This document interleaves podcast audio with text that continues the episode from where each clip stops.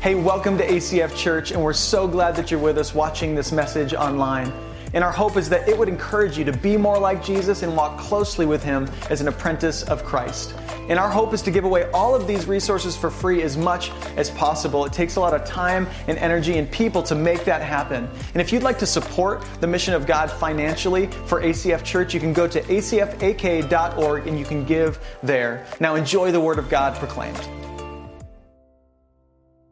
Well, happy Easter, ACF Church. We are so glad that you are with us here today, wherever you're tuning in from, uh, all parts of the world, all parts of the United States. We just want to say happy Easter to you. This is a big day, the day of all days as we celebrate that Jesus is risen. And so how we're going to start off this morning is, is kind of the way that we start off many Easter mornings is we kind of have a, a, a response that we do together. And so I say, he is risen. And then you say, he is risen Indeed. Okay, so wherever you're at, I know it's maybe a little weird if you're in the car driving, if you're in the house, you might even like open a window, right? Because maybe some neighbors are from ACF, and then you'll you'll say it together. It'll be great. You'll find out you have some neighbors from ACF Church. And so let's do this together as we start off celebrating Easter together today. He is risen. He is risen indeed. That's it. He is risen indeed. And that's what we are celebrating here today. And so wherever you're, you're tuning in from, we just want you to know that we love you. Uh, that we're in this together, that we are part of the same family, uh, walking through this whole situation that we find ourselves in together. If you are in Naknek, Alaska, if you are somewhere in Prague, wherever you're at across the world, just know this. We love you and we feel like we're part of your family. Also, if you just found this stream online, you don't even uh, know what this is about. Maybe you're just looking for the next episode of Tiger King or whatever. Are you watching it? Um, I'm not watching it. So it, maybe that's you, but just know this. We have some things we'd like to share with you today about Easter that I think um, are going to maybe change your life if you let God speak to you. And so this is really big stuff. Um, a few things about Easter. Uh, first of all, we know that this is the time of year that a lot of people tune in or come to church that don't normally come to church. Uh, the Christmas Easter crowd, right? We call them the Creasters, the Creaster people. We love the Creasters, the Christmas Easter crowd. Uh, and if that's you, I love that you're here. Uh, Easter is all about maybe a couple of questions in your mind. First, um, is this the day that changed everything? Or honestly, is this just a, a thing people have believed for years just uh, to get them through the hardships of life? Is this just sort of like a crutch for weak people. That's something that a lot of people struggle with. And we come back to three things about Jesus himself, three questions about him, like who is he? We come back to this every year. First, is he a lunatic? Or is he a liar? Or is he Lord? Those are really the three options when it comes to Jesus that we are confronted with every Easter. Is he, is he crazy? Is he lying? Or is he actually the Lord of the earth? And so that's what we come back to every single Easter. And I actually think that this year in 2020, this might be one of the most significant Easters of our entire lives. Uh, this is really a, it's a different Easter. You're sitting in your home. Uh, we're here filming, and, and everybody's celebrating Easter in, in kind of isolation, which is a really different way to celebrate it. And the reason that I think it's so significant is because it forces us to ask some really big questions about Easter and about what we believe. And here's the question that was rattling around in my head this week If I was completely alone in my belief, what would the resurrection of Jesus mean to me? If I was completely alone, stood alone in my belief, would the resurrection of Jesus still define my life? And for you, wherever you're at, maybe somebody typically drags you to church. You know, maybe you come to church occasionally for the holidays, but here you're at home. Nobody's forcing you to do anything. And the, the gathering of the church is shut down for now. And so we're all kind of forced to deal with our faith at a, at a personal level and go, is this real for me? Does this mean anything to me apart from all the people around me? Because let's be honest, sometimes we gain some spiritual momentum from what other people are doing, from the other people in our lives. And so without this crowd of people, does any of this mean anything to me? And so we're all forced to deal with the reality of our own faith this Easter, which I think a really big, important thing. And so, wherever you're at, if you've got doubts, know this that, that Jesus is for you. This is for you. Uh, if you feel like you're weak and maybe you've uh, made some terrible mistakes in your life, Jesus says this it's not the healthy who need a doctor, it's the sick. And so, if you are sick, if you're going through some hardships in life, know this Easter is for you. Jesus is for you. And so, in the face of all these significant challenges that we're walking through right now, I actually think God wants to make the empty tomb more significant and impactful in our lives here this year than He ever has before. I really believe there's like a spiritual awakening happening in our world, that people are waking up to the deeper things of life. You've got some time on your hands. You've, you've maybe had some time just to kind of think about who you are and, and why you exist. And because of that, on a global scale, I think God is waking us up to His presence. And so I honestly believe this Easter, through the struggle, through the suffering, and through the challenges, that He's going to show Himself in some new and profound ways. And the truth is this that God's love is seen most clearly through the lens of sorrow and suffering. And, and, we've all experienced sorrow, suffering, struggle in our lives. And, and when we walk through sorrow and suffering, God's presence and who He is and His love is seen most clearly in those moments. I read a quote this week. I'm not sure who said it, but this man said, It is by suffering that God has most nearly approached to man.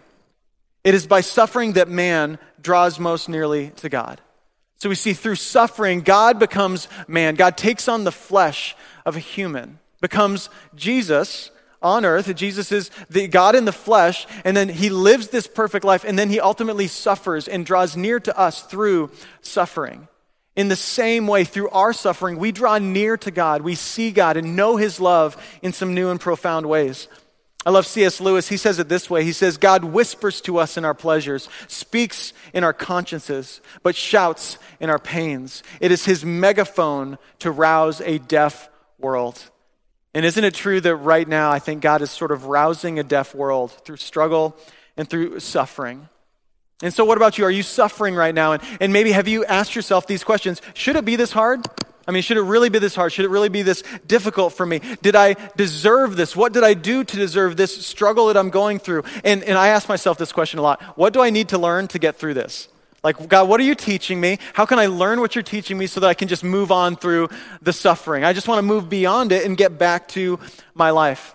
Uh, there's this guy named James who's the half brother of Jesus, and he speaks to these Jewish converts who are being persecuted for their faith. And he talks to them about the suffering that they are experiencing right now. And he says this in James chapter 1 verse 2.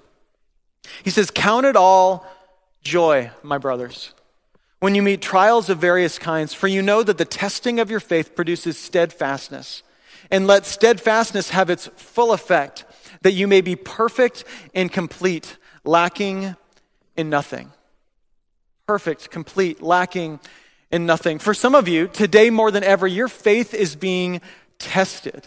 And I just want to talk about James for a second because he says some things that, that kind of rub me the wrong way, honestly. He says this count it all joy when you're suffering. Can we be honest and say, what kind of guy says that? Like, what kind of, what kind of guy says, hey, you're going through difficult times. I know it's hard, but just, just feel joy, right? I mean, I, I think for a lot of people in the world, they're like, that's why I don't like Christians. They say stuff like that all the time. They just say, hey, just, you know, count it as joy. Like, how can somebody say that to me? James has obviously never been in traffic on the Glenn, right? James has never run out of toilet paper. Uh, James has obviously never been dumped on Valentine's Day, right? James has obviously never been married, right? Because you're newly married, Mason. There's some struggle, yeah, there's some struggle in, in marriage, right? And some suffering. As much as we, we love marriage, at the same time, it's a struggle. That's part of life, and it's not always joyful. And James says, Count it all joy. And so here's the question How do you do that? How do you count it all joy in a cancer diagnosis? How do you count it all joy in a divorce, in the loss of a child, in losing your job, in disease, in financial struggle? How do you count it all joy? Well, let's keep going. James gives us, gives us more wisdom in this. He says, when you meet trials. Now, trials are tests. And, and, trials are a good thing because faith isn't real until it's tested. He says it's not a matter of if, but when your faith is tested. You're going to go through some trials. And it's actually a really good thing that James says this because I think most of us wish our life was easier or think it should be easier, right? And this is really a, a death sentence to the prosperity gospel, right? Which simply says, hey, follow Jesus and you're going to get a really nice car, maybe a house with a view of McKinley, and then God's going to drop like a bunch of Zoom stock into your account right now, which had we all known, right? We would have bought some Zoom stock, right? This is not the gospel, right? He says you're going to experience trials of various kinds, a lot of different trials of, of different stages in life. You're going to go through difficult times. So consider it pure joy when you meet these trials. I love that he says, count it joy. It, count it, it's a mathematical term that, like, I've done the math, and as I consider my trials and I consider what God's going to do in my heart through these struggles, I actually think it's worth it. That's what James is saying. Count it all joy. It's worth it to go through the struggles and the problems and the trials and the suffering because there is something that it is producing in our lives. He says it produces steadfastness, perseverance, patience in the waiting. This isn't plastic religious smiles, like put a happy smile on your face when you're going through difficult times. This is James saying, as you struggle, there will be resurrection in your life. There will be joy that comes out of this. Henri Nouwen says this He says, To refuse suffering is to refuse growth. And can we just stop as a culture and just as friends today and just say, We're suffering in a variety of different ways right now? Can we lean into this moment instead of acting like it's not hard? And I really believe that that's where God meets us. In the darkest moment of history, Jesus arrives to earth. He shows up as a man, dies this brutal death for us, and then is resurrected to show us that there can be life through the struggle. And so we have to acknowledge that it's hard, it's difficult. Jesus was talking to his disciples before he was crucified, and he wanted to let them know it's going to get difficult. It's going to be hard. And he says this in John 16 20. He says, Truly, truly, I say to you, you will weep and lament, but the world will rejoice. You will be sorrowful, but your sorrow will turn to joy. What's he talking about? He's talking about his crucifixion, right? He's like, I'm going to go to the cross, and there's, there's going to be sorrow, there's going to be fear. You're going to wonder what you did in, in following me. Like, did you waste your life? But that sorrow will turn to joy. What's he talking about there? The resurrection. That I will come back to life and defeat death. And so here's the big idea don't miss this today that sorrow always leads to joy where Jesus is Lord. Sorrow always leads to joy where Jesus is Lord. Jesus conquers the biggest enemy of all humanity, which is death, right? And we all kind of fear death a little bit, and we don't know what's coming through death. I mean, I think the, the, the deeper question about death is not so much like what's it going to be like, but this what comes after death? That's what we really want to know. That's the question I get as a pastor is like, hey, what's coming for me after I die? This is an important question to ask. And I want to talk about this for just a second. Because life is full of trials, as we just said. But what the scriptures say is that after this life full of trials, we actually experience one last trial. This is what the Bible says. In Acts 24, it says this in verse 15 there will be a resurrection of both the just and the unjust. And so, whether you follow Jesus or not, whether you're faithful or not, the Bible says there's going to be a resurrection, there's going to be a return uh, uh, of you. And so, in this resurrection, then what happens? Well, for those who made Jesus Lord, we stand before God. And for a lot of people, this is kind of a scary thing to consider, right? Like, have you ever just thought, like, what's it going to be like when I stand before God? What's He going to say to me in that moment? There's some fear involved. Like, what? I've always imagined like an IMAX movie screen, right? And like me and me and God are going to sit next to each other, and we're going to watch this highlight reel of the worst moments of my life. That's what I've always thought it's going to be like. Just terrible, right? So no wonder there's some fear in death, but that's not at all what the Bible says. For those who know Jesus, Hebrews 9:27, it says this: "And just as it is appointed for man to die once, and after that comes judgment, so Christ, having been offered once to bear the sins of many, will appear a second time, not to deal with sin, but to save those who are eagerly waiting for him." You get that? So Jesus already dealt with your sin. Like God's to get no joy in going, hey, let's just watch a highlight reel of your worst moments. This is not what's promised to a believer. That's not what's to happen after we die.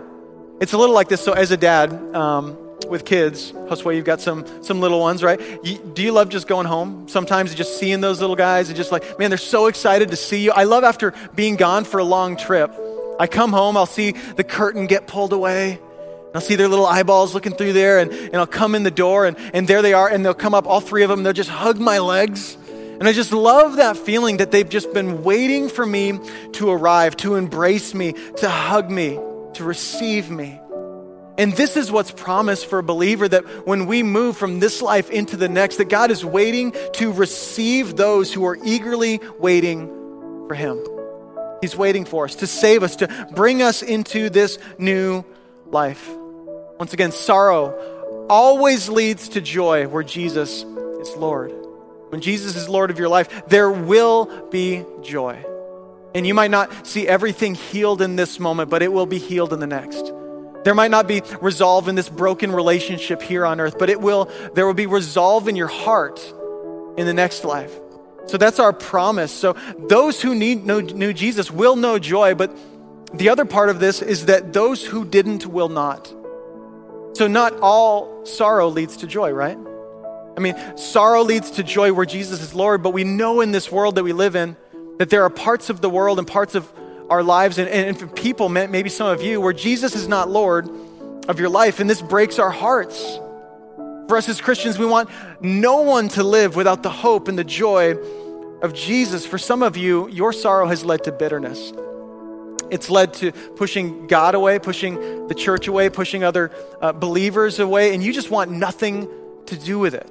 And that's everyone's decision, but Scripture's clear about what's coming for those who aren't in Jesus in the next life. Revelation 2011, this man John has a vision of what this is going to be like. He says this Then I saw a great white throne, and the one seated on it. Earth and heaven fled from his presence, and no place was found for them. And I saw the dead, great and small, standing before the throne. And there were open books, and one of them was the book of life. And the dead were judged according to their deeds, as recorded in the books. And so I'm going to kind of nerd out you out on you just theologically here for a moment. Scholars call this judgment the great white throne judgment. And this is not a judgment for believers, right? Our names are already written in what's called the book of life. It's a judgment for those who reject Jesus, who walk away from him and spend a lifetime apart from him. And he says basically, you're going to stand before God after this life of trials on a final trial, a test of who you really were. And your name is either going to be written in the book of life or it's not going to be written in that book. And this throws people off because it says the dead were judged according to their deeds. And, and so I don't want you to hear that and think, well, maybe if I just did enough good, maybe if I just kind of got my life together, got my act together, then maybe I'll make my way into heaven. No, Jesus is so clear. It's by grace that we're saved through faith, not by works, so that no man would boast. There is, there is no salvation for those who simply do good things. Only by the grace of Jesus are we saved. And so your name is not going to be missing from the book of life because you did something bad in high school or because you made some mistakes in college, or because right now maybe you've got some struggles or addictions that you're not dealing with, your name is not going to be absent because of those things. Your name will be absent because you didn't simply surrender your heart to Jesus. He wants to invite us into his family. And so the primary question here won't be Did you make it to church on Easter? Because we all didn't make it to church on Easter, right? Did you go to church at Christmas, right? That's not going to be the primary question. The primary question is this What did you do with what you knew? What did you do with it? You've heard the gospel today. You've got people around you. Uh, we as ACF Church want to support you and encourage you and share the good news of Jesus with you. There's really no excuse for any of us today. We've, we've been told what's true that Jesus loves us. He would do anything even to the point of death, to be in a relationship with us. The question that you will be asked, that I will be asked in the moment of eternity is what did you do with what you knew?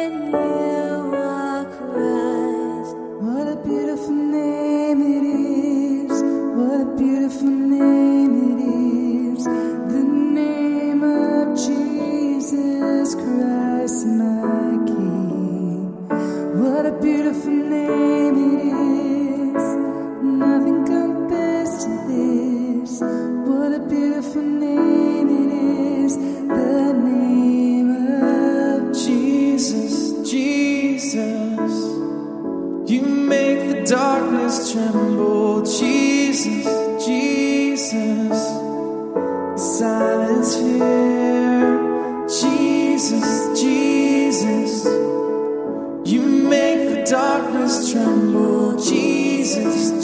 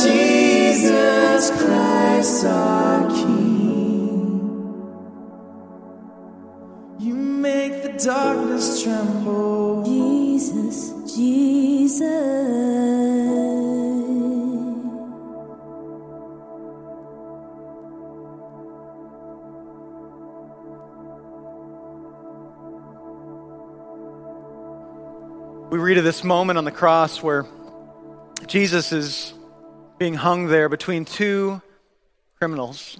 And as we just read, sorrow always leads to joy where Jesus is Lord, right? And it says this in Luke 23 39. It says, One of the criminals who were hanged railed at him, being Jesus, saying, Are you not the Christ? Save yourself and us. So the first thief, he calls out to Jesus and he says, Are you not the Christ? Save yourself and save us. And the first time that I really studied this, it, it messed me up on a theological level because I'd also read this in Romans 10 that for everyone who calls on the name of the Lord will be saved. And so there's a tension, right? So this, this thief, he calls out to Jesus, says, Aren't you the Christ? Aren't you the Savior? Save yourself and us. But for this man, pride still ruled. Sin still ruled in his heart. And what I think is going on is this man didn't want to be saved, he just wanted to be spared. And I think there's a difference, isn't there? There's a difference between wanting to be saved by Jesus, wanting a relationship with Him, wanting to know what it would look like to walk with Him faithfully in this life, into the next, and just simply wanting to be spared. Now, I was reading that this week, and I just felt like, you know, I can't judge him, right? Because I think all of us have been there where we've wanted to use Jesus for what he can do for us instead of for who he is. I think we've all been tempted to do that, that we just want to get out of the pain. Can we get out of the sorrow? Can we get out of the suffering? And is Jesus my ticket to having less pain in my life? We already said that crucifixion is a death sentence to that kind of thinking and that kind of theology, that there will be pain, there will be struggle. This is really a last ditch effort for this man, right? Um, I actually looked up the background of this phrase, last ditch effort, this week. It comes from trench warfare in the 17th century, where the last ditch was where they would fight the enemy. It would be the last opportunity for them to hold their ground, would be in the last ditch. And so when they would use the word last ditch battle or last ditch effort, normally it was a fight to hold on to their ground, and normally they would lose. And so I was thinking for this man, this is what this is. It's a last ditch effort. It's a fight to the end to hold on to his pride and to use Jesus, not to be saved, but to be spared from the pain that he's going through. Verse 40, though, it says, But the other rebuked him, saying, Do you not fear God, since you are under the same sentence of condemnation? And we indeed justly for we are receiving the due reward of our deeds. But this man has done nothing wrong. Notice the difference in this man's heart. He's not defending himself, he's acknowledging his sin and that his suffering is partly his own fault, that he's caused some of his own pain. In verse 42, he said, And he said, Jesus, remember me when you come into your kingdom. And he said to him, Truly I say to you, today you will be with me in paradise. So, first thief, calls out to Jesus, not to be saved, but to be spared. does not experience salvation. The second thief humbles himself before Jesus, calls out for a Savior on a cross. Think about this. This man had nails in his hands too. This man had been pierced for his sins too. This man was being hung on a wooden cross too, just like Jesus. And in this moment, he could see beyond his momentary afflictions into the eternal kingdom. And he called out for grace, for mercy, and Jesus gave in abundance. Is this you today? Can you see beyond your momentary afflictions? Into the eternal kingdom that Jesus promises us. And here's the crazy thing he lived a terrible life. I mean, this man was a criminal. We don't know what he did. He may have been the worst person you've ever met, right? He says, I'm guilty. We're all guilty. And here's the scandalous part Jesus says, You're in. You will be with me in paradise. Religious people hate this text, right? Because Jesus didn't say, hey, get off the cross, go do some good stuff, get back on the cross, then you'll see me in, in, in, paradise. No, he just says, hey, because you have called out in humility for mercy and for grace, I will give it to you. You will be with me in paradise. We've got to ask this question What kind of God would let someone off the hook after a lifetime of sinfulness? The answer is the same kind of God who would die for me and you. That kind of God. I read this this week. I thought this was a really important reminder. Jean Lareau says this If the biggest sinner you know isn't you, then you don't know yourself very well. We're really good at throwing shade, We're really good at judging others. And not many of us have the self knowledge, assessment we need to know that our sin is the worst of sins. And this moment was not a coincidence for this man. Um, this moment was tailor made to put him on a collision course with Jesus. And I want you to know that whatever suffering that you're going through, I believe that it is tailor made to put you on a collision course with Jesus. I don't think that God's causing all suffering, but I do believe that God is using all suffering. That He desires to work through the suffering that you and I are experiencing in this life to put us on a collision course with who He is. And James says this hey, if you experience suffering, cling to it like a gift, grab hold of it. Because here, here's why because any suffering that leads us closer, closer to God is actually an act of grace. As much as we hate it in the moment, as much as we wish we could get through the pain, it's an act of grace that God would use suffering to draw us near to Himself. Here's the other thing I noticed about this man is that Jesus didn't release him from the cross, but he still knew joy. He's on a cross. He's being crucified. He's thinking about the next life, which blows my mind. How could you think of what's coming next? All, all, I would want is just to get out of the suffering. Instead, he thinks beyond his suffering, and then he knew joy amidst the sorrow. Think about that. On a cross, with nails through his hands, this, this man, this criminal, knew a certain joy that some people on this earth will never know. I mean, in the struggle, as he's waiting to move from this life to the next, he knew a certain kind of joy. God is always at work in the suffering. He's always at work in the waiting. And, and, and what, if he, what if this criminal knew a joy that you've never known because he was able to see Jesus in the struggle? I was thinking back to uh, when Amanda and I first got married. Uh, we lived back in Colorado. We had a, this little house, and uh, it had a uh, carport. Know, do you guys know what a carport is? It's not like a real garage. It's like a little roof over uh, part of your parking area, so it kind of feels like a garage. And, and I'm a mechanic, so I did everything in the carport, port, like changed engines out and fabrication and uh, mechanic work. And, and one day I'm laying out there underneath the car, and uh, I'm just, I think, changing the oil on Amanda's Tahoe. And so laying there, and then I hear this screaming from inside. There's a window right by the carport where the kitchen was. She's just yelling and screaming. And so I'm freaking out. I come flying out from underneath the car. I run inside, and she's in there, and she's holding her hand, and there's like blood all over her hand. And I'm like, what happened? There's glass all over the floor. The dishwasher's open. And she's like, I, I went to, to put a glass up into the cabinet and it fell and I reached to grab for it and it, and it cut my hand, right? And so I go over to her and it's just a terrible, the dog's running around like licking up the, is is bad. It's a terrible moment. But I go and I, I grab her, I give her a hug and I bring her over to the sink and, you know, start dealing with her hand and then she just passes out which I don't know if you've ever experienced somebody passing out in your arms, but it is the freakiest thing because they start doing, they're twitching and moving around. And she's like, I'm, like, my wife just died, right? I'm freaking out in this moment. And she starts to, I get her in a chair. She starts to come back to, and she looks me in the eye and she goes, I think I'm going to pass out. And I'm like, you already did. You already passed out.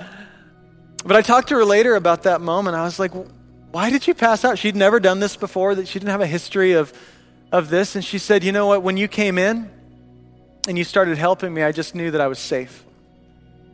And, and it's like all my, my inhibitions went away, and I, I stopped just being in, in fight mode, you know, where I'm just trying to make sure I'm okay and my hands are not bleeding all over the floor. And, and I just moved into this place of safety and security, and I was able to let my guard down. And I think I just, I just passed out, right? And I was thinking that for all of us, you might be going through some kind of difficult situation, some kind of suffering right now.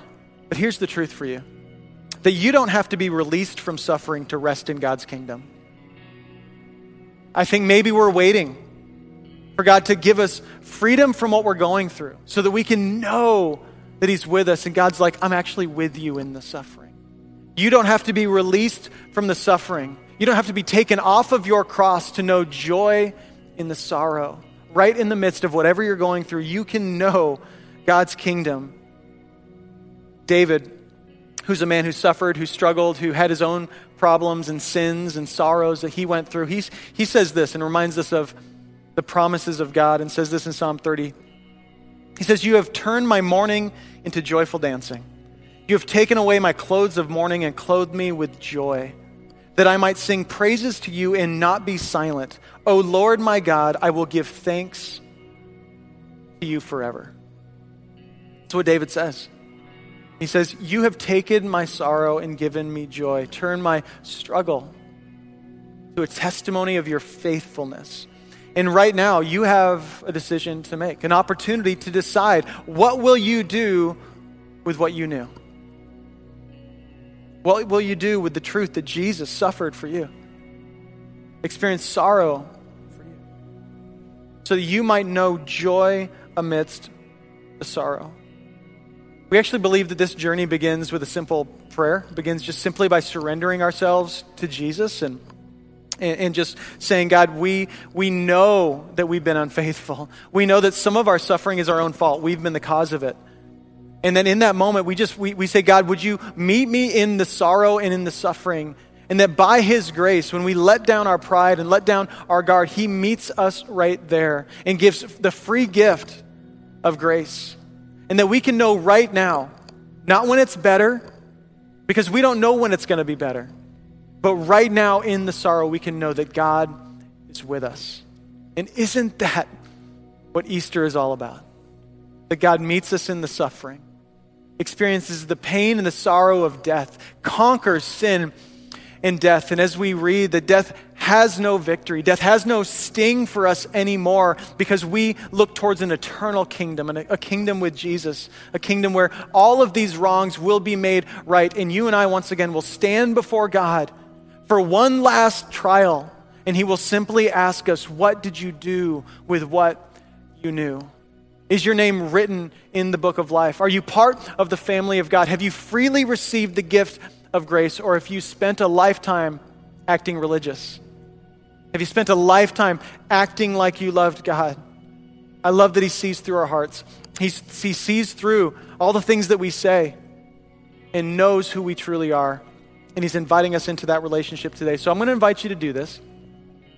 If you don't know Jesus, or if you're somebody who is at home here today or in your car and you're just watching this and you know, honestly, uh, this has been a religious tradition for me for years. But if I was to be honest, standing alone right here, I would say that the resurrection is not the defining point of my life. If that's you, then I want to invite you to make that decision today. That right now you can change the trajectory of your eternity by simply going to God honestly and authentically and saying, I need you and I surrender to you today.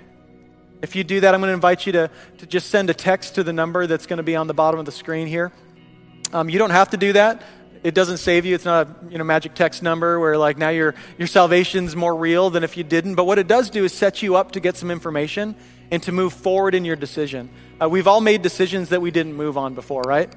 Like I chose to get in shape, never went to the gym, right? There's no mo- mo- movement in it, in forward motion. And so this is your chance to make some movements and forward motion in this decision. We'd love to resource you with some things to help you move forward in your faith today. Can we just bow and let's just pray together, just a, a prayer of surrender to Jesus this Easter morning. God, thank you so much that you meet us in our suffering. Thank you that you know the depths of our heart. God, you know the secrets that we've told no one about. And God, we believe that you knew those things in the past. God, you knew those things when you walked the road to the cross. God, you knew those things when they were putting you up before this crowd of people who were screaming at you, God. You knew who we were, and yet you continued to walk, be crucified, to die for us. So, God, we together surrender our hearts to you. In view of your mercy, God, we, we know that you love us. We know that you've, God, you have died for us. And so, in view of that mercy and grace, we want to surrender our hearts to you.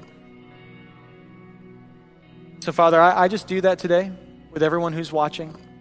We surrender our hearts to you. We trust that, God, in this moment, as we surrender our lives to you, God, not simply to be spared, but to be saved by you, God, that we step from darkness into light. God, we step from death into life. God, we know that today is the day that as we surrender our hearts to you, God, that we will be changed for all of eternity, God, and that we will stand before you with our name written in the book of life and that by your grace we'll be welcomed into eternity and we'll see you, God, and be with you in paradise as this man on the cross was. Thank you so much for your grace, God. Thank you that you love us. Thanks, God, that we aren't in this alone, but we have a community of people who are in the battle together with us. God, thank you so much that you meet us in the sorrow and in the suffering, that you've conquered death for us. We pray it in Jesus' name. Amen. Thanks for watching this message from ACF Church. Uh, we hope it's encouraged you and challenged you to be more like Jesus and to walk with Him in a closer and more profound way. If you'd like to give to the mission of ACF Church, you can do so at the link on the screen or at acfak.org. We love you and we'll see you next week.